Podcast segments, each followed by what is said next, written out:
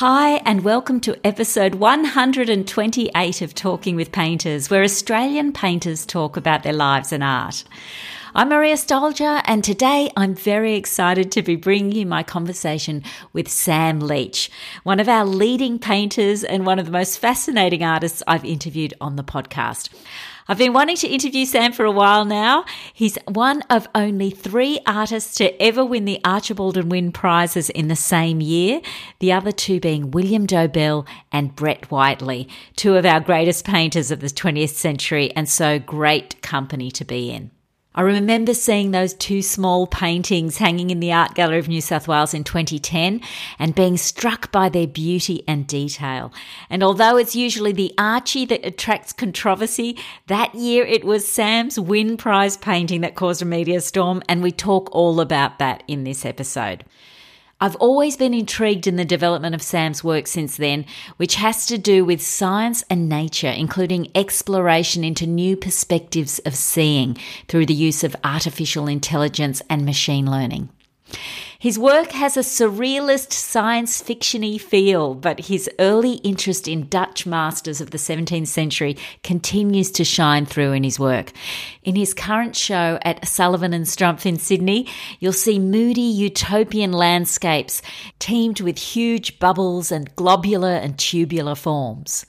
Other works depict animals, particularly polar bears, from a surprising AI perspective. But for all the passion and interest Sam has on the intersection between science and art, and he even completed his PhD philosophy thesis on this subject, his humour does break through from time to time, and the fur covered interactive polar bear detector, which is part of the show, is not to be missed. The exhibition with the unsettling title Everything Will Probably Be Fine continues until 16th of July 2022. He's had 30 solo shows nationally and across the globe. He's won several other awards apart from the Archie and Wynne, and his work is held in many private and public collections, including the National Portrait Gallery. All the works we talk about are on the website, talkingwithpainters.com. And just a heads up, about 10 minutes in, it started pouring outside Sam's studio, in case you're wondering what that background noise is, but it only lasts a few minutes. Hope you enjoy my conversation with Sam Leach.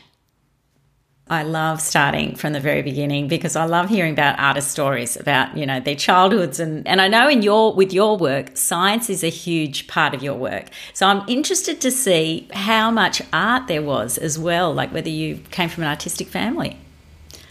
Um, well, first of all, let me just say thank you very much for having me on the on the show. I've uh, been wanting to do it for ages, but uh, but too shy to go forward and ask. So I'm so glad that you yeah, you've approached. You've been on the list for a long time. I'm telling you that. I was like, I've got to get Sam Leach. Got to get Sam. but yeah, um, in terms of uh, my childhood, I, I, wasn't exceptionally arty. I mean, there was art around, and um, like we had a couple of uh, prints in the house, you know, like a, a Monet water lilies and uh, like a you know a Tom Roberts a Tom Roberts print. Yeah. Do you remember which one it was? Oh, it was shearing the rams. oh the, yeah, yeah, right. Yeah, yeah. There's well, there's a there's a shearer in there that looks uncannily like my father, so it's a it's like a bit of a bit of a family joke. So that's why that's why we had that. Yeah, um, there's a lot to look at in that one actually. Yes, yeah, yeah. It's a great one to have on the wall as a kid because you do keep finding little uh, little details that that creep out. Yeah, yeah. Yeah, so it's um yeah, it is a nice one for that. But like there wasn't it wasn't like um uh you know, it was an exceptionally um you know, art heavy environment. So my father uh, was a, um, a public servant amongst uh, amongst a few other things, and uh, trained as an economist and, and did that and my mother worked in telecom at the uh, at the time, and later went, later went on to uh, do a, a, couple of other organisations. So it was probably more of a, uh, a family tradition of bureaucracy than um, than art. and were you but were you drawing and that sort of thing? Like were you one of those kids? Yeah, yeah. I drew. I, yes, I did. I drew a lot, but I never really. I, like I never really thought of myself as uh, you know, a particularly artsy kid. I just I just did it because I liked it, and I did you know some watercolor painting, um, you know, when I felt like doing it. And like, not gonna lie, I thought I was pretty good at it. Um, but it's not it's not like I ever received you know huge accolades or attention for the amazing drawings that I was doing. Um, it was just something I did for fun. And then through um, high school, I did a lot of cartoons and caricatures of the teacher and uh, you know stupid drawings and things to amuse my friends. So I did I did do that and you know the little the little things on the back of the toilet doors in in the school. So that was kind of my um, uh, you know my main vector of artistic expression through that period. And and again I was never I was never I like I liked art class at school, but I was never one of the the arty kids there that just wasn't my scene at that time. Yeah, right. That's so interesting. It's also interesting how many guys are interested in cartooning and stuff like that. I mean, more so than women. It's sort of interesting, isn't it? I don't, I don't quite know what that might might be, but uh, maybe it's, it's because of comics. I mean, yeah, it's it's that, and also, um, you know, I don't want to get too deep, but it's probably a safe way of having an artistic expression, you know, because it's not you know, it's not super serious. You're just, uh, you know, if it's a bit, if it's a bit crap, it's okay. It's a joke. Uh, uh, just laughing yeah, about it. It's fine. I never thought of you're that. Not really, you're not really uh, exposing any uh, any vulnerability or anything. If you're if you're doing a caricature of a teacher with a big nose or something, it's yeah. you know that's just that's just funny. Yeah, that's interesting, isn't it? Did you like Mad Magazine? Of course, yes, yeah, yeah, yeah. I was a, I was an avid reader of that, and um, uh, and the Viz comics as well. I was very into those yeah, that was probably an early an early influence in a funny way. Yeah, but it's sort of interesting because you went on after school. You went on to, to study economics. You did a bachelor yep. economics. Was it a toss up, or was it really clear that you no. weren't going to do art? I was never going to do art. Um, the the toss up was between things like economics. Um, I was kind of tempted by medicine uh, as well, but I was a bit put off by that because it was too much work yeah. uh, in the in the course whereas economics only had 12 contact hours in the first year, and that really that really suited me at the time. Um, yeah, I'm quite I'm, I'm quite a lazy person, and um, that's that's in many ways guided my choices.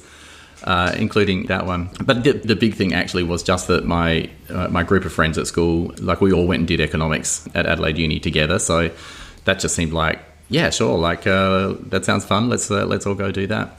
I did enjoy the statistics and the data analysis side of it. That was quite interesting to me. And I also, um, I'm very interested in politics and how society functions.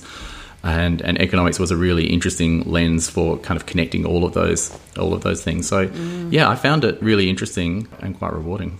And what? So after that, you you worked in the tax office. Uh, so what was that like? Was that interesting?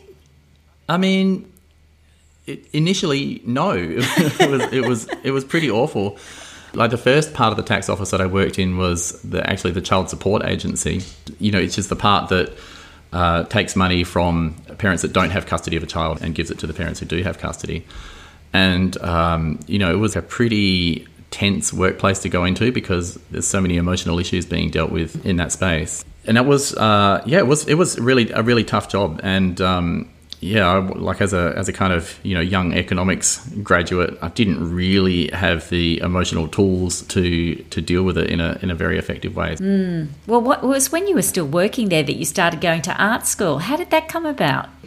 I was still drawing and painting like all the time in my in my spare time, and um, I like I enjoyed that. I had a um, I published a like an art zine sort of thing uh, briefly with a with a friend of mine, and you know I showed some drawings in uh, in a couple of cafes and, and things like that. So um, I was always doing it, and I was I was filling up sketchbooks and um, you know experimenting with different media of of, of making artwork. So um, I was doing a lot of it, and then um, I was interested in kind of you know just developing my skills as, as one does. So I, I, started doing a range of courses, like a life drawing course and a course here and a course at the um, you know at the CAE and the TAFE. Like it was a really good introduction that way because I started with the very very fundamentals of you know just the basics of, drawing, um, and then at the and you know and then when I started doing a course at, at TAFE, uh, the RMIT TAFE. So um, it was around this time we moved to Melbourne um, that was when my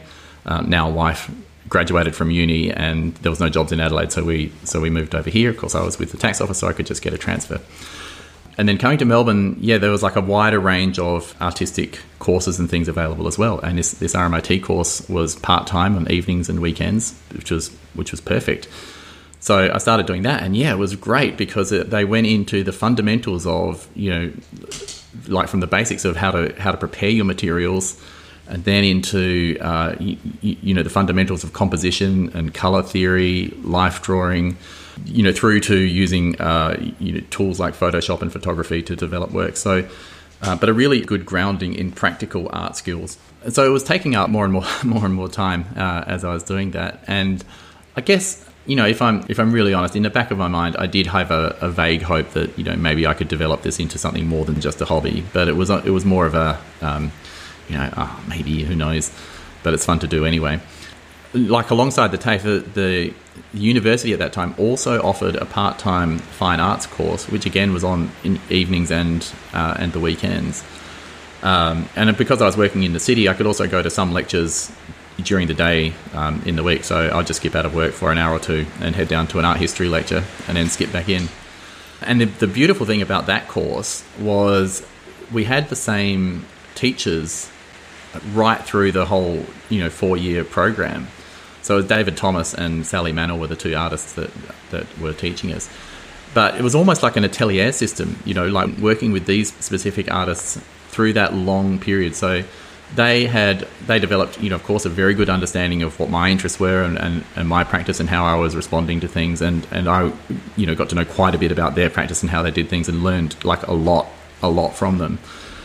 Um, and I, I, feel like that's a fairly um, rare opportunity in, in art schools is to have that very long term engagement with um, you know a, a, senior practicing artist, and that was that was incredibly valuable. So at that point, you were um, painting a lot. I presume it was painting that you were majoring in. Well, no. I mean, I was I, like I was interested in painting, and I did I did keep making paintings, but they tended to be uh, more components in you know in installation based practice. So I would I would paint, uh, you know, monochromes or or just color blends to occupy a space in a in a particular way. Not not really, um, uh, you know, figurative or representational painting. And part of that, I think, was because in that part time program we didn't really have our own permanent studio space. So we would just sort of come in and set up in one of the one of the daytime students' studios and kind of squat in there for for our period and then have to pack everything away. And that's not very conducive, really, to um, especially the type of painting that I do, where you know it's a it's a bit of a process. Yeah. So that was an influence on the kind of work I did.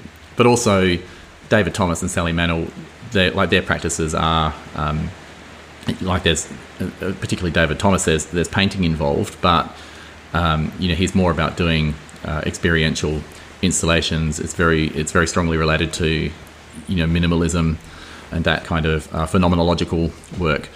So that's what I got interested in, and that's what I was doing in the in undergraduate. Oh, okay. So what what caused the shift to more representational work? Um, I just I just felt like doing it. Um, so, I, well, I can tell you precisely. So I was very interested in. Um, both real spaces and uh, illusory spaces, so creating confusion around that and I was looking at how painters were, were doing that, and I got struck by these uh, 17th century Dutch painters, which obviously has been you know a big a big theme of my practice ever since. But what I was really interested in at first was the backgrounds that the that the figures were placed in, and how they created these very appealing voids and, and infinite spaces. So I was really starting to to try and recreate those those kind of effects. So I didn't have any any figures in them; it was just the voids and then I basically just decided to start putting the figures in it as well to just have something occupy that infinite space and continue with that illusion. Yeah. Um, and that's how I got into it. So as soon as I started, you know, putting them in there, I, that was it. I was I was kind of hooked on doing that, and there was there was so much to get into. And um, I, I'm happy to say that I've got the classic painter's story of starting to make those paintings and then have uh, one of the um, one of the art lecturers come around and say, "Ah, oh, Sam, what are you doing this painting for? It's so outdated and anachronistic. Uh, you can't you can't do that. You're just starting to make interesting work, and now you're taking this giant step backwards." So, so luckily, luckily they gave me something to push against and uh, earn my artistic credentials yeah, uh, in, the, in the art school system. Right. Yeah, you got to have a you got to have that story up your sleeve. well, it's interesting because I mean, this we're talking about the early 2000s. So, what about 2003 or something like that? I think uh, around it? then. Yeah, yeah, yeah, early 2000s. Yep. Yeah, so it's interesting that representational painting has become much more in fashion. I think now. Yeah. Than it, than it was back then. That's true. I, I, mean, there was there was a group of painters in Melbourne that I was friends with. So this is people like Tony Lloyd, Juan Ford, Darren Wardle, Heidi Yardley, um, who were who were making these these really good paintings that I loved, and you know I enjoyed hanging around them. So that was a, definitely a big influence on me as well.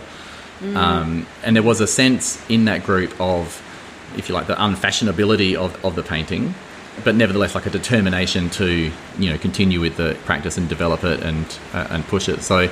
You know that was a really nice environment to be in, and you know going to each other's shows and looking at it and talking about it, and um, yeah, so you so weren't was, creating in a vacuum or anything. Yeah, no, no, exactly, yeah, yeah. exactly. There was, a, it was it was a really good group to be involved with developing as a painter. I mean, those guys were all a couple of years ahead of me, so it was you know it was nice to have an aspirational thing to look up to and try and keep up with. Well, you did. I mean, you went on to do your masters, and you've even, you've even done your PhD since then as well, of course. Yes. But after doing your um, your bachelor's, and you, you, know, you started exhibiting, and you started winning prizes. Um, so you've started really becoming noticed very early on after you finished uni. But um, I want to jump forward, of course, to 2010, which is the big the big double whammy. Uh, 2010, when of course you won both the Archibald and the Wynne prizes at the Art Gallery of New South Wales, uh, which is a, a, huge achievement, given that only two other people have ever done that before, and that's um, that was Brett Whiteley and William Dobell, of course. Uh, so congratulations, those paintings. I still remember seeing those paintings that year, and I was really mesmerised by them because they're so beautiful. They were very small, actually. There was the portrait of Tim Minchin. Yes and there was the um, landscape proposal for Landscape Cosmos, and they're both exquisite, beautiful paintings, and they had that resin um, yeah. lay, overlay over the top of them. How did it feel that day? How did that feel that day when you won? I mean, were you expecting to win? Did you? Was it in those days? Did they ring you on the morning? What happened? They did. Yep. Um, well, I so that was that was actually the fourth time I'd been shortlisted for the for the Archibald, and the first time I'd put something into the Wynne and actually for that particular portrait, um, like I really, really tried to make a portrait that would win. Um, so you know, like I researched the past winners. Um, I'd just been in Europe. I had a show there, and I went to like all of the galleries to to look at the portraiture and glean what I could. I went to the BP Portrait Prize in London. Oh and, wow! And studied that. That would have went to the National fun. Portrait Gallery. Yeah, so yeah, and the National Portrait Gallery. Oh my god, in yeah. London. I can't, oh, love that place. oh, so you were actually doing a lot of heavy research to win the Archibald. I tried as hard as I could. Yeah, I did. I really, I really, really tried. And I knew that. Um, and I, and also I spent a long time on the painting, so there were several drafts before that one that came up. So what? Can you tell me what did you learn from all that research into how to win a mm. portrait prize? What do you think the elements are to win a portrait prize? Well, I mean, should I just give this information away for free now? This has got to be worth something. That's true, actually. Maybe we should do a special. No, no, it, you what? Like what I kind of what I gleaned was not to not to go too heavy on the props in paintings. So you can subtly hint at like attributes, you know, relating to the person's profession, but you don't really want to have a, a stagey, cartoony depiction of them doing the thing that they do. Yeah, yep. The like the, the setting is important whether you're going to make that you know domestic or professional or, or a more abstract setting. So you, you think about the way that they're positioned in a space it has to bring the viewer into the space with the with the sitter in a particular way. Oh, so you think there, there should be a background there should be a setting? It doesn't no no it doesn't have to be. Like it can be a void behind the person but uh, it does need to be carefully handled because it, it needs to feel like a space that you can you can step into um, in my opinion. That's that's what you're after. Um, keeping the expression like happy but relatively neutral is, is part of it. So, like a, a big smile is not going to cut it. Yeah, I know. Teeth teeth are a no no.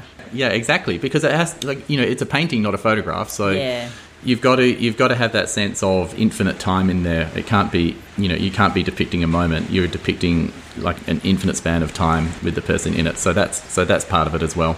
Yeah. Um, like there, there's also the the prosaic one that is you know the Archibald alternates from one year to the next between a big head and a full figure, and that year it was due for a full figure. A big headed one the previous year, so I knew, I knew that's what I had to do. That's what I had to do for that one. Would you have done a big head if required, or would you just wait for the next year? no, I wasn't. No, I wasn't proud at that time. I would have done the big head. I just wanted to win it. It wasn't like it was. It's the Archibald. It's not. It's not really about art. It's just about winning that prize. I'm very grateful for this list, and I think everybody who's listening are, are, taking notes. I'm being like I'm being facetious, of course, when I say it's not about art. And um, like every year, there there are some stunning paintings in there. You know that really are pushing the the genre of portrait painting. So yeah, it's just it's just a laugh. But it's true that there are parts of the art world that you know look askance at the at the Archibald. Oh yeah, I look. It, you've just got to take it with a grain of salt, I think, the Archibald. But um, it yeah. is, it's a show, I've got to say. It's a great show yeah. to go to. And, you know, it can be controversial, but, uh, you know, talking about controversy, okay, we're getting onto the Wynne Prize painting. Usually it's the Archibald, isn't it, that's controversial. Wynne Prize has been controversial from time to time, but not as often as the Archibald. And, of course, your year it was controversial.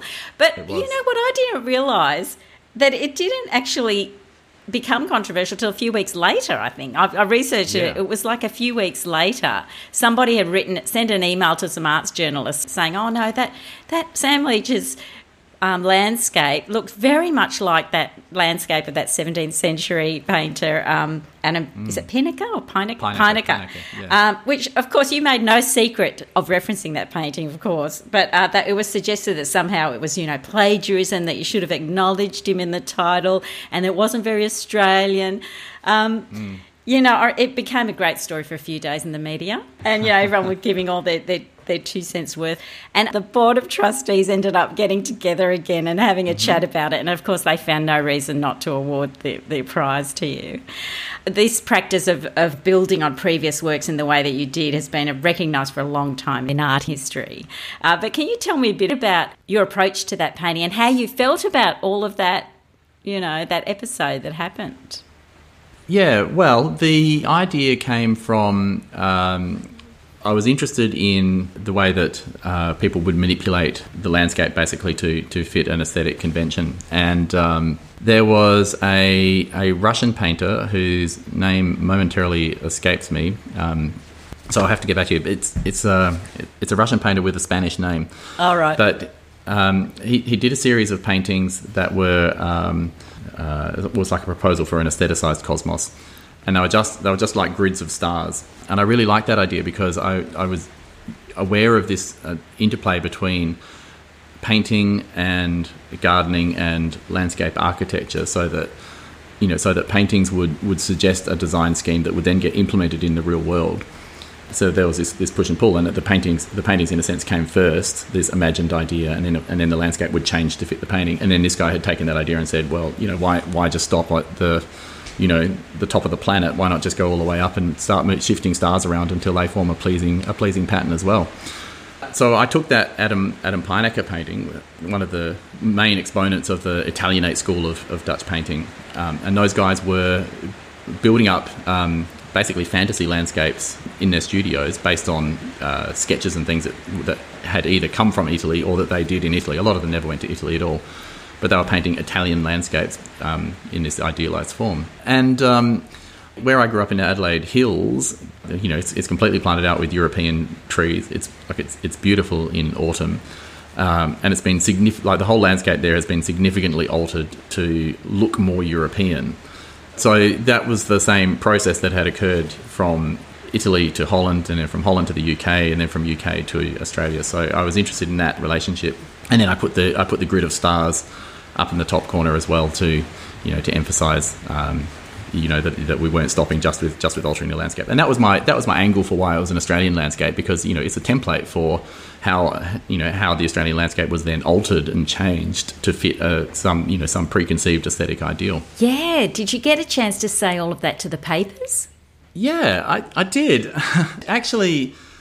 Okay, so uh, I felt, of course, you know, it was it was really it was upsetting and, and confronting, and you know, and the headlines were really were really awful. I could imagine it must have been awful. Yeah, it wasn't it wasn't great, um, and like I'd never really experienced anything like that before, and I hadn't like I hadn't really shown my work uh, in a. I guess I'd been shortlisted for the Archibald, but it's a different. It was a different kind of experience. I'd certainly never had like this level of engagement and scrutiny in a work. So that was a different thing, and so things like that attribution in the in the title and, and things were not really issues that I'd come across because I'd always shown work in a setting where I could just talk to people who were who were looking at it and you know have a discussion in that way, or the context of the way that I was working was was clear enough that there wasn't you know there wasn't any kind of confusion. And then all of a sudden, this painting was in a totally different context, and um, you know being shown in a light where where there was confusion. So yeah, yeah, yeah, that was that was fairly hard to deal with. A lot of the papers did give me plenty of space actually to to state my argument and say my piece. And I was able to get one of my uh, art history lecturers at, at uni to um, you know say a few words about why I'd done the work that I was doing. And she ended up being my supervisor for my PhD so that was so that was nice. So I can't like I can't complain that I was you know denied a voice or misrepresented or anything. Oh, I can and I do. But the, the reality the reality is um, I was given, you know, really plenty of space to to say, and and in some ways, it was nice to um, maybe not nice, but it was it was good to have a discussion about you know about contemporary art and uh, and ideas, you know, in this very large public forum. Um, and so, you know, like I had an hour long interview with Monica Attard on the ABC where we where we got right into all the details of it. And you know that that's like a pretty rare opportunity for an artist. Not not the context necessarily I would hope for, but nevertheless, like a pretty rare opportunity to really like to really get into some details of my practice in contemporary art and how I see things and what it all means to me and why I make the decisions that I make. So that side of things, yeah, you know, okay, that was yeah, that was an aspect of it. Well, that you know, when they that that saying that you know any publicity is good publicity. For you personally, it must have been almost traumatic, I would say. But but for like I remember it do you know what I mean? And I don't mm. have an adverse view of it or anything like that. But um, I suppose you must get a feeling for what, you know, William Dobell must have gone through in the 40s, yeah. you know? A tiny taste of it, obviously, because William, poor William Dobell had, you know, that whole court case and everything. But know, to be yeah. to be sort of, you know, in the media about an art prize is quite bizarre in a funny way. It, it is. It is pretty bizarre, and I, I, do feel for artists whenever they get caught up in these in these you know these controversies, large and small, that occur from time to time. You know, like a a public artwork that that people react badly to for some reason, or uh, you know various other you know micro scandals or macro scandals. And I just think, like, yeah, it's it's strange for an artist. You don't, you never expect really to be in that in, in that position. You're not usually well prepared for it. artists. Um, usually, you know, you're in the job because you know artists are usually pretty happy being alone for a long time. Yeah, yeah, that's not right. not necess- you know not necessarily people who are seeking to have long conversations and you know and talk a lot. Yeah. Um, so it's a weird it's a weird position for you know for artists to get into. Yeah, it's a certainly a story to tell your kids. Well, I'm sure you yeah. have. I'm sure you have told your kids. now, now I want to go on to talk more about your your sort of this overarching interest you have when it comes to your painting, and that's how it intersects with science and technology mm-hmm. and nature. Because most of the time, when you know, an artist who paints representationally is drawn to a subject matter. It's usually responding to something they've seen in reality or or a reproduction of something from reality. Uh, but you've found another way to come up with your subject matter, which you've been exploring for many years now, and it involves using artificial intelligence and specifically machine learning. Can you tell mm-hmm. me a bit about it because I find it totally fascinating. Yeah, well, I mean, artificial intelligence is you know, it's becoming this huge phenomenon in our world, and it already has. Really, it's already uh, you know influencing our actions, you know, almost continuously every day, especially through the mobile phone. But you know, but not only that, there's there's so many decisions about how our society is being run that's that comes from machine learning. So we're talking about. Can you can you just give me an example in case people aren't quite sure what you're talking about? Oh yeah, so well, I mean, the the, the major example would be uh, a search engine. So when you when you type something into into Google, the answer that you're getting back has been um, basically selected by an artificial intelligence, and the artificial intelligence is looking at you know your own personal history, the type of person that it thinks it thinks you are, like what, what sort of things uh, the people you are connected with on, on the internet, so your friends and, and peers, what what they might be interested in and all of those factors are being fed back into providing you an answer with your search to your search. So you're not just getting the most useful piece of information delivered to you, you're getting a piece of information that's specifically tailored to, to your interest. Is that right? So a Google search that I make is not going to be the same as as somebody else. Exactly. Yeah. I didn't yeah, realize right. that. Right. Yeah, and and the the kind of the thing is it's very opaque like what's going what's going into that. So like why why is it shaping it one way or another? Like whose whose benefit is it is it? Well the answer is mostly you know Jeff Bezos and his and his buddies who are building building rockets. Like that's, that's basically where the, where it's all going. So there's only Yeah, right. um, there's only like four or five uh, companies, you know, organizations in the world that have these huge machine learning models that are incredibly dominant. It's a it's an insane concentration of power. That's unbelievable. I only just read Yeah. that when I was researching your work. I can't believe that that it's it's Yeah. so concentrated. Yeah, that's right. And, and as I say, it's very opaque. Um, there's very limited government oversight or regulation on it because the technology is advancing so quickly that you know the regulatory processes can't can't keep pace because of course regulation is slow. You you would want it to be. You don't really want laws being done you know super fast. But as a result, you know these companies are running rings around uh, government, and further to that, would you even want government to be uh, heavily involved in this space? I mean, you can just imagine the, the, the ramifications of that. It's, it's kind of a kind of a scary prospect. Well, that's right. So all of those all of those things are there. That's not why I got into machine learning in the first place, though. Why did you? So I was I was looking at initially I was looking at how um, animals and non-humans were were perceiving the world, especially visually, and I, I did a collaborative work with a cognitive neuroscientist called uh, Professor Mandyam Srinivasan, and he's especially famous for his work with with bees. So he's he's kind of the one who um, you know found out about the way bees communicate through their dance. And uh, and you know how they how they remember their way to particular flowers and back to their hive. A whole a whole lot of amazing amazing things that he's discovered. So he was like he was a prime minister's science scientist of the year and a member of the Royal Academy in, in London. Wow. Um, a fascinating guy. And then he uses that research now, or he's just retired, but he was using that research to create biomimetic robots that would navigate the world autonomously using these simple rules that were derived from the way that, that bees navigate the world.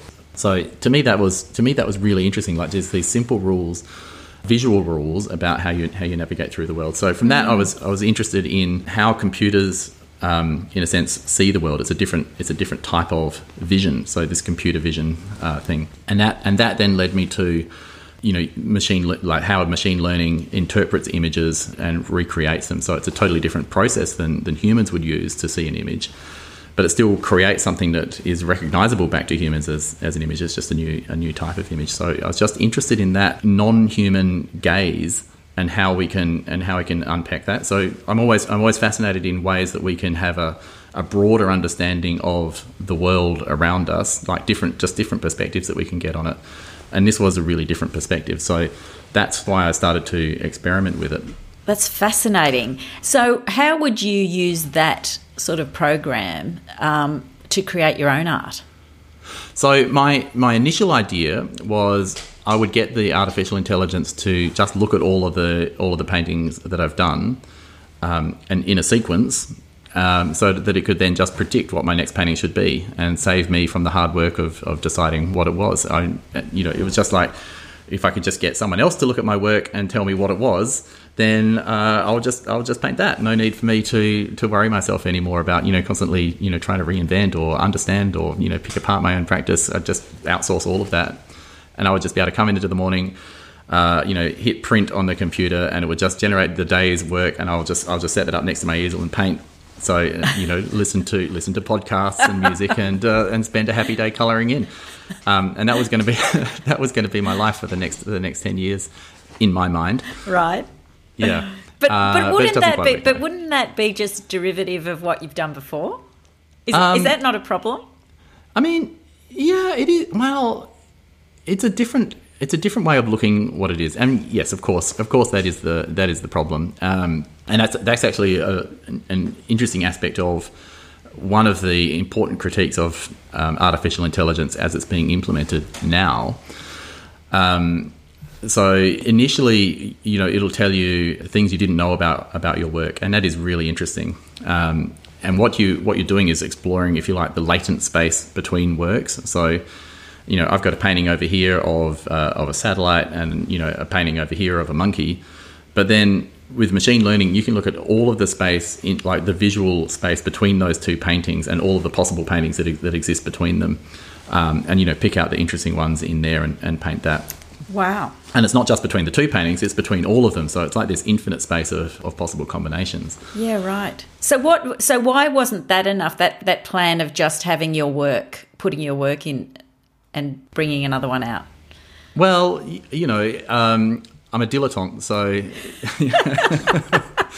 so as soon as as soon as I was doing that, I thought, oh wow, like um, what if instead of just looking at my paintings, I added in some pictures of medical robots? What would happen then? And then you know, so I'm, I'm hybridizing it with with those things, or you know, sorry, what what are medical robots? What do you mean by medical robots? Oh, like uh, you know, robots that that perform like keyhole surgery and. Uh, oh, um, okay. So, yeah. like actual machines, images of actual machines. So you throw that in the mix. Yeah, yeah, yeah, exactly. Right. Um, and so you know, and and in my mind, it felt like what I was doing was training this this artificial intelligence. Saying, okay, I initially trained it on my painting, so it's got an aesthetic basis. It's coming from a similar background to me aesthetically. But then I can say, well, have a look at these pictures. How would you make one of my paintings on the topic of this? Um, and so then it, then it produces, uh, and you know, medical robots is, is one of them. Or um, I've always been like fascinated with Fragonard, for example. So throw in a few Fragonard paintings and, and see how see how that comes out. You know, get a little bit more Fragonard in my paintings. And, uh, and see, That's and a bit different from a medical robot. A Fragonard I mean, painting. Uh, yes, yes, uh, yeah. well, Frag- the, the, most famous Fragonard painting that I can think of is The Swing. Yes. It's a Rococo style, isn't it? Yeah, yeah. Well, I mean, I guess you the link t- to me would be um, that period of the Enlightenment in France. Um, you have, you know, the salon culture. So you know, you would have these intellectual gatherings, and that was actually one of the main vectors for science to be communicated, you know, outside of just the laboratories and into the broader public. I mean, it was a, a you know a narrow definition of what the public was. But that was an important place for um, you know the propagation and development of, of science and scientific theory. So in a way, those Fragonard paintings, you know, are a direct uh, a direct precursor to the medical robots that, that came later on. We couldn't have had the robots without the Fragonard. I don't know about direct, but yeah, I can see your point. so, so really, what you're injecting into the program are things yep. that you personally feel a connection to. Yes. Yes, and how exactly. many images would you have injected into that? So I started with um, uh, there's like a, a, few hundred images of my own paintings, and then I've like I augmented that by you know flipping them horizontally and rotating and cropping and things like that. So it, it kind of expands out to a few thousand. That's the that's the basis. Once it's trained on that that many images, it can start to produce something that you know reasonably resembles um, an image that you know that looks vaguely like a painting I might have done. It still requires quite a bit of interpretation to get it back into back into a painting, but it's you know it's enough to, to get the gist. So what the computer is producing often has a lot of sort of you know glitches or you know melty type features or um, you know like blobs of color appearing in in random spots and often I, I know what it's reaching for because I'm very familiar with the, the stuff that's been put in. So I know that that blob is, you know, really an abstract circle that I put in a, in a particular painting. Yeah. But it's, you know, it does require some work to get back to it. But having, having built that basic model, I can add just a handful of images, like, uh, you know, 10 or 12 of a new thing. And watch what watch how that influences what what comes out. And you can immediately start to see this new uh, knowledge being absorbed and, and reflected back. Oh really? So even if it's only a very small proportion of the total number? Yeah. Yeah yeah yeah. Yeah that's right. So it, and you kind of get a feel after a while you know working with it about uh, you know the types of images it's going to going to respond to and and the way. So you, you know you kind of go back and, and rerun it like pulling out pulling out images that caused a problem they can they can go or supplementing images that, that were having a desirable effect. So you can you can kind of you know start to manipulate it um, a little bit. It's still very unpredictable what it's going to do but you can you can sort of guide it into into particular avenues. Mm. so I presume it, it provides you with a number of possibilities and yes. then you choose which one appeals to you the most, and exactly. then you develop a composition from that work. That's right. Yeah, yeah. So, so, uh, and so I initially started um, making paintings that were adhering pretty closely to what the computer was was producing. Um, so it did kind of look a little bit sometimes like a like a bit of a blobby mess. Um, you know, that was coming out with some with some hints of a tree or hints of something else. Um, but I've increasingly been, uh, you know, like reinterpreting it back to a more um, a more figurative, a more realistic representation, and so it's, so it's more just the composition itself that's being guided by the by the computer, and then the actual substance of the of the painting is um, is still me. Yeah, right. Well, you've got a show coming up at Sullivan and Strumpf, which is actually only opening only a few days from this what the day that we're recording this. So it'll be open by the when this this um, this episode is online, and it's called "Everything Will Probably Be Fine," and it's a collection of. Fantastic paintings. They have been produced in, with this method. Um, Yeah. A lot of animals, which I know is a lot of polar bears, and that Yes. it's the polar bears that I found really interesting because on your Instagram you talk about that you've devised a polar bear detector. Yes. What is a polar bear detector? And how Um, did you, and how does that lead to these paintings of polar bears, which I should say are not straightforward to polar bears. They're sort of uh, yeah, I've had, some, I've had some fun with the polar bears. It, I mean, it it led it actually led more from from the paintings to the to the polar bear detector. Um, so I just I, I just was doing some generations of images using this machine learning model, and it was producing things that. Um, to me, were reminiscent of, of a polar bear or a polar bear on an, on an ice floe or the head of a polar bear floating in a corner. And it's not, I mean, it's not that hard to understand how it came from that because, you know, most of my paintings have been, um, you know, pretty limited palette. Um, you know, a lot of a lot of greys, and also there's been a lot of you know white or, or light coloured animals in the in the grey spaces. So you know that's that's kind of where it comes from. Ah, right. But Um, were you were you surprised when it popped up at first? I was happy. Yeah, I was happy. It's like great. there's an animal that I haven't painted before. This is this is wonderful. Yeah. Well, it's sort of weird because well, it's not weird, but it's it's so symbolic for us of climate change. Yeah, exactly. And this was the thing because it, um, you know, working with these models, it, it feels sometimes like the artificial intelligence is trying to tell you something. Um, and so, you know, these machine learning models, the big corporate ones in particular, use a horrifying amount of energy to to run. So, um, you know, like the natural natural language program, so the sort of thing that allows you to say "Hello Google." To run one of those uh, or develop one is like the equivalent of a thousand jumbo jet trips between uh, Europe and the US. Like it's it's an insane amount of Oh stuff Oh my god! and the data, the amount of data that they use to train on is huge. And you know, the data centers that they're stored in, they're, they're physical buildings. They produce an enormous amount of heat. They take a huge amount of energy. They're ugly. Um, it's a whole like it's a whole uh, uh, shadow city that's that's out there. Um, you know, of this, of this infrastructure. Yeah, yeah, and uh, you know, of course, that you know, uh, we're getting into it, but the device, you know, the devices that we use to use machine learning. Um, like the method of constructing them is, is environmentally damaging. So you know the, the elements like the lithium and, uh, and stuff that come out, like it's like there's huge problems with the mining. Not to mention the ethics of the labour of it. But this image comes out of the machine learning, and it's like a polar bear, which of course is this you know has been this avatar of climate change for uh, you know for decades now. And I think yeah, like it's like the artificial intelligence has a guilty conscience about what it's doing. Yeah, It doesn't, but that's what it feels like. well, that's right. But that's sort of the artistic expression that seems to sort of be emanating from it in a Yeah, way. And, yeah, and yeah, as an exactly. artist, you're grabbing onto that. you That's know? right. Yeah, yeah, yeah.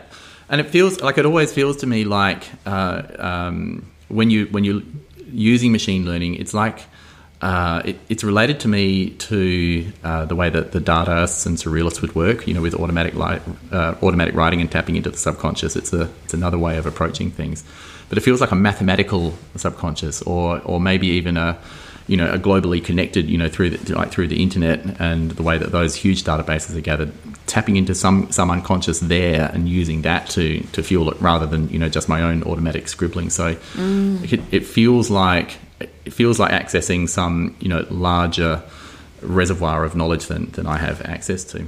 Well, I'm sure you. I mean, I've noticed on Instagram that you know you often sort of put photos of books that you're reading.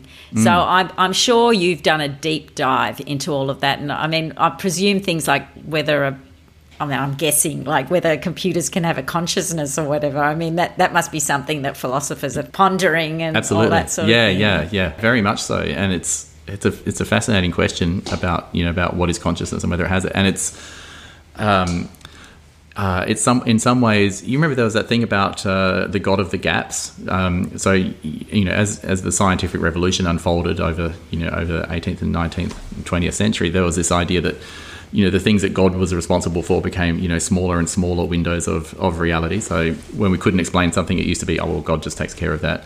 And then once we explained it, it's like, oh, well, God takes care of that bit. And it was just this God of this ever diminishing space.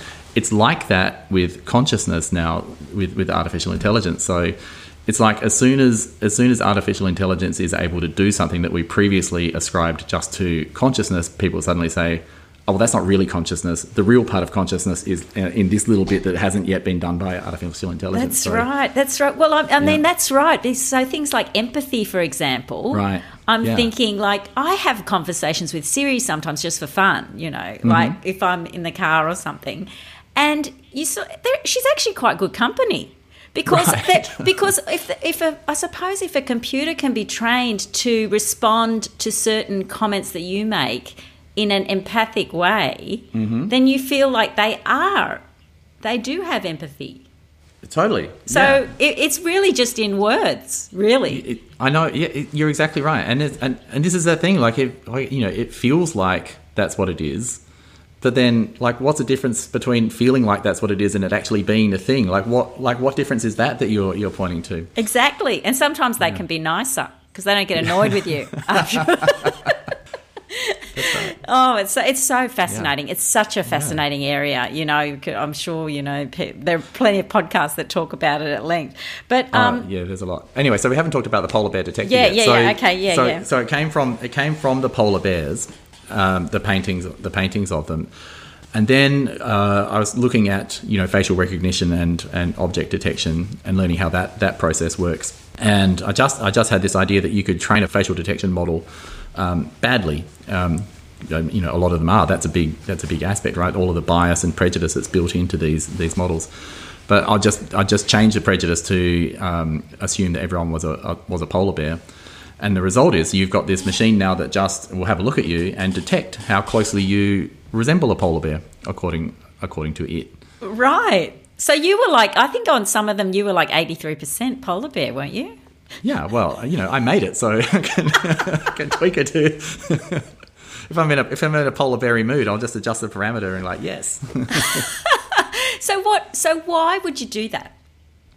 Well, first of all, I, I like the idea that we, um, like, in, in a certain sense, we are already very close to, to polar bears, you know, right, in the, in the overall scheme of things. Like, size wise, um, obviously polar bears are, are bigger, but, like, in the broader scheme of things, we're in a similar zone of, of animals. You know, we're land we're land based mammals. We you know we share the same environment. We share a huge amount of the same DNA. We should be thinking about the world from the perspective of these of these non-human animals. So that should always be um, something that we consider as we make decisions. And you know, it's, it's something that I think is actually missing at the moment from a lot of the machine learning and artificial intelligence discourse. Is it's very human centric, and we should always remember that we actually share reality with a massive number of of other uh, beings and intelligences. And so they all have these unique perspectives and different ways of seeing the world. You know, this is like I was saying with, with, with Srinivasan and the bees. Like I'm interested in these different perspectives. And I feel like machine learning should, should bring them along. So it's a way of just saying there is that, you know, there is that other way of, of viewing the world. You know, you, like I'm 83% polar bear. Well, in a way, I am 83% polar bear. And that is how I should be thinking about the world. Like 83% of what I'm thinking about should be how would a polar bear respond to this. At the same time, it's just a stupid joke. Well, I love that, you know, there are some great paintings in that show. Like there's one called Polar Bear Detection 1, but it's actually a painting of two Burmese cats as if they were on a computer screen with sort of squares around their heads uh, Yeah. saying, you know, polar bear, which is sort of, I suppose, connecting other species to, well, sort of interconnecting Yeah. species in a way. Yeah, yeah, exactly. And it's and it's just about um, you know when we when we use these um, these models, you know, there's a tendency to assume that they're that they're well trained and well functioning. So you know to, to rely on them as a as an accurate and effective tool, but you know that's that's a pretty mistaken assumption. Like there's a lot of there's a lot of errors and problems that go into it. The the databases that have been used to train these big models have are riddled riddled with problems. So um, yeah, I mean you know you look at the you look at the cats. You've got that very recognizable um, facial detection box that you you know we're, we're all pretty familiar with now. Um, but instead of instead of telling you some accurate piece of information, it's it's ridiculous. Like it's uh, yeah. yeah. Well, in a way, that adds to sort of that sort of eerie quality of the work in a way because it makes you feel. Well, it's got that science fiction feel about it, a sciency feel. Yeah, I do. Like I always, like I've always, I've always loved science fiction, um, and that's a big element of, of what I of what I put into the works. And yeah, it's always. Um, on the one hand, um, I, I, love depicting utopias. So um, you know, there's some there's some landscape paintings in this show that um, I think of as you know as you know really depictions of, of utopia. Mm. Um, mm. And on the other hand, you know, any time you have a utopia, there's the dark side. You know, there's the dark side that goes along goes yeah. along with it. The uh, you know, yeah, the total the total control, the Logan's Run type type scenario where you're uh, you know trapped in the dome and going to be uh, going to be zapped at the age of thirty. well, that's interesting to see you depicting humans in some of the paintings in those clean suits, which are those white. Uh, yes. Sort of jumpsuit type things, uh, which people wear in those sort of contamination scenarios, uh, and you know those big globes, those big that you call bubbles, the bubbles yeah. in the landscape. Um, so that that's like a future, very futuristic feeling, very science fiction feeling. Um, how? Do, what's your approach with those paintings?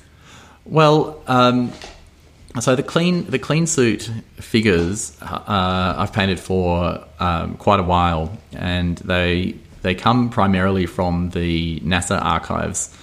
So okay. so NASA has have put all of their all of their historical photos up on the um, up you know they made them all publicly accessible on a Creative Commons and um, like I, I, love them. I love seeing these guys working, in, you know, working in the um, constructing satellites and rockets. And many of the photos have, um, you know, is that is that phenomenon you've seen where uh, like a press photograph resembles a Renaissance painting because of the because of the structure of it. Oh yeah, like these, yeah, yeah. These workers, I find, seem to strike to me these very evocative um, and appealing and romantic poses as they as they go about their work. And so I've used I've used them a lot. And I I once um, uh, had some people do some modeling for me. Like I got some clean suits in because I thought, oh, getting frustrated. I can't get quite the position that I want from these archives.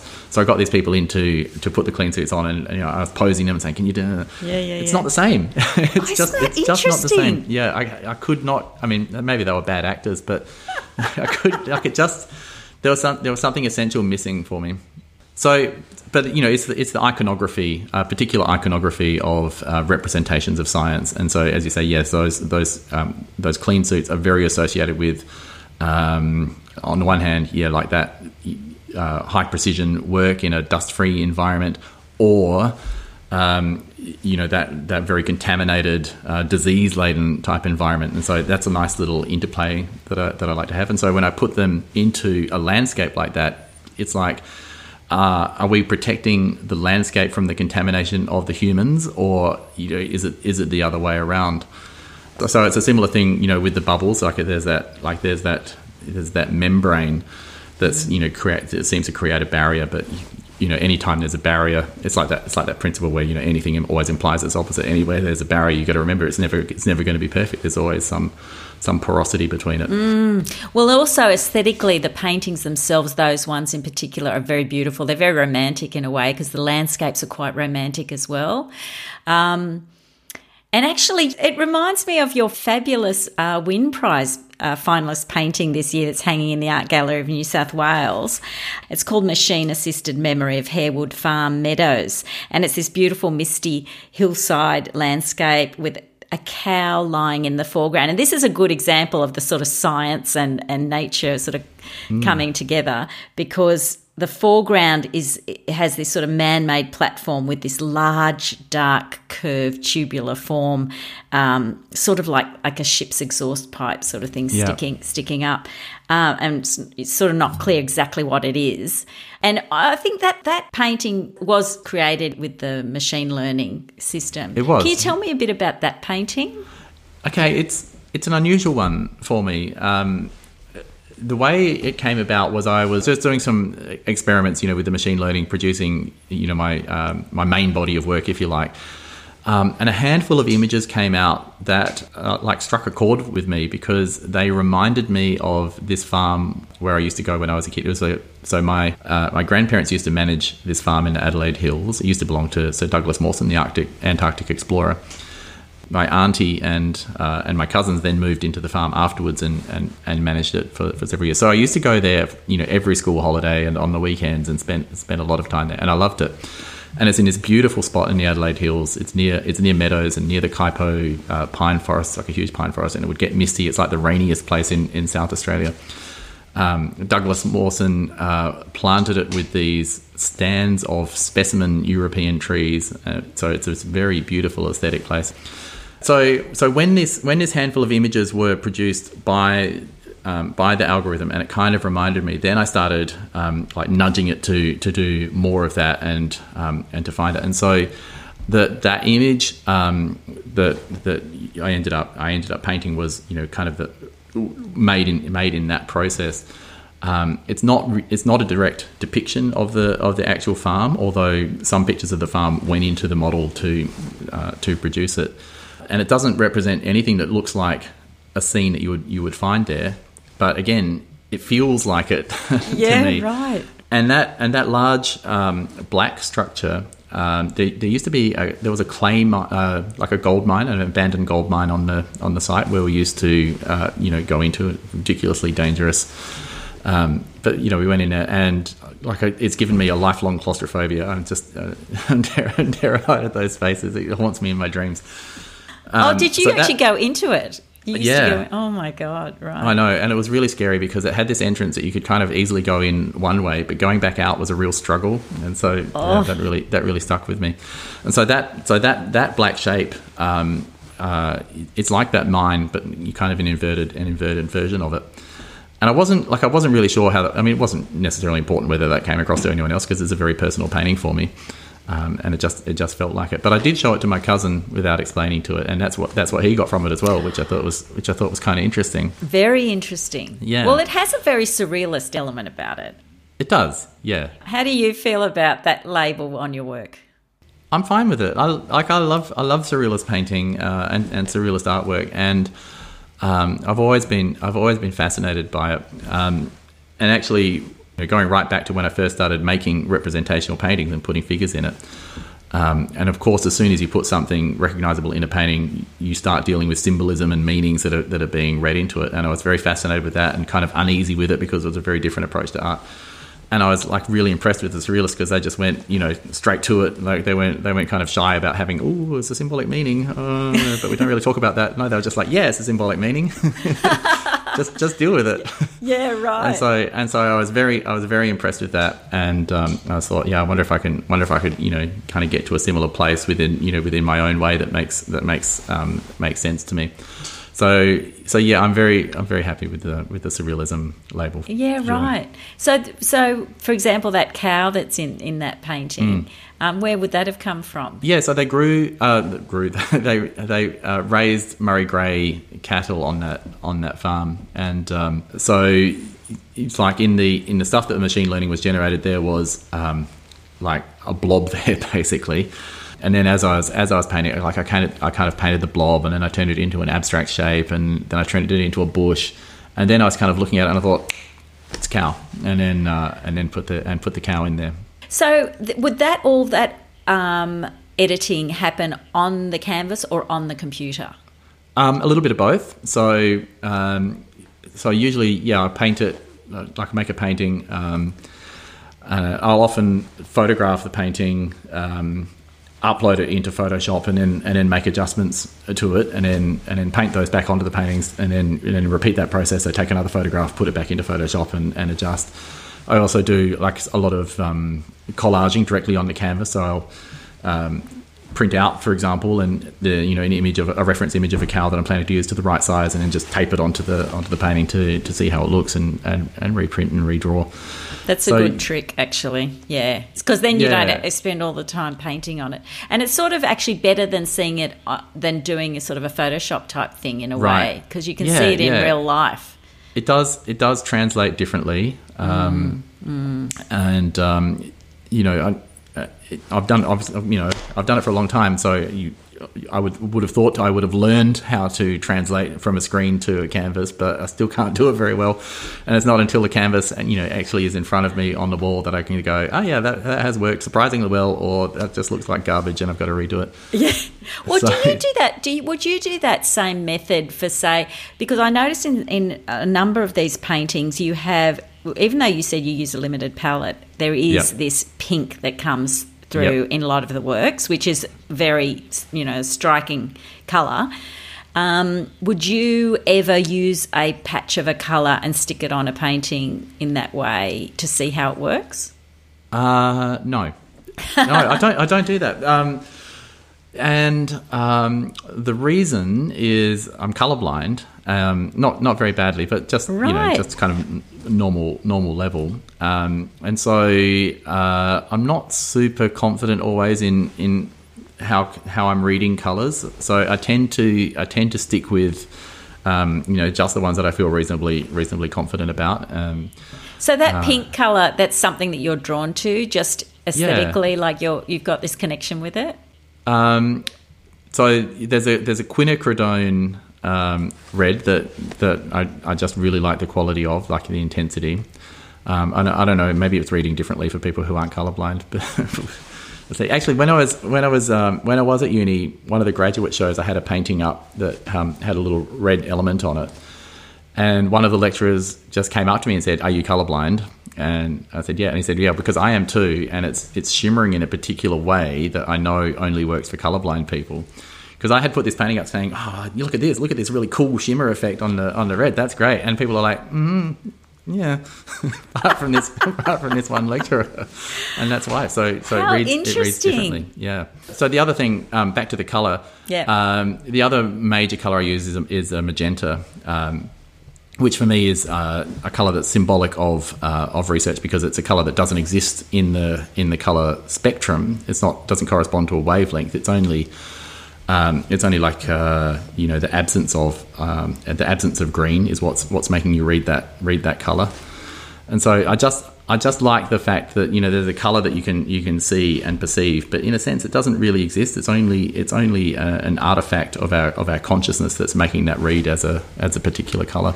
Oh wow, that's fascinating. So it's a color that to me symbolizes um, you know research in, in that way, like something that only exists in, in your mind, and then uh, and then you're kind of trying to translate it into reality. So that's that's why I keep deploying it.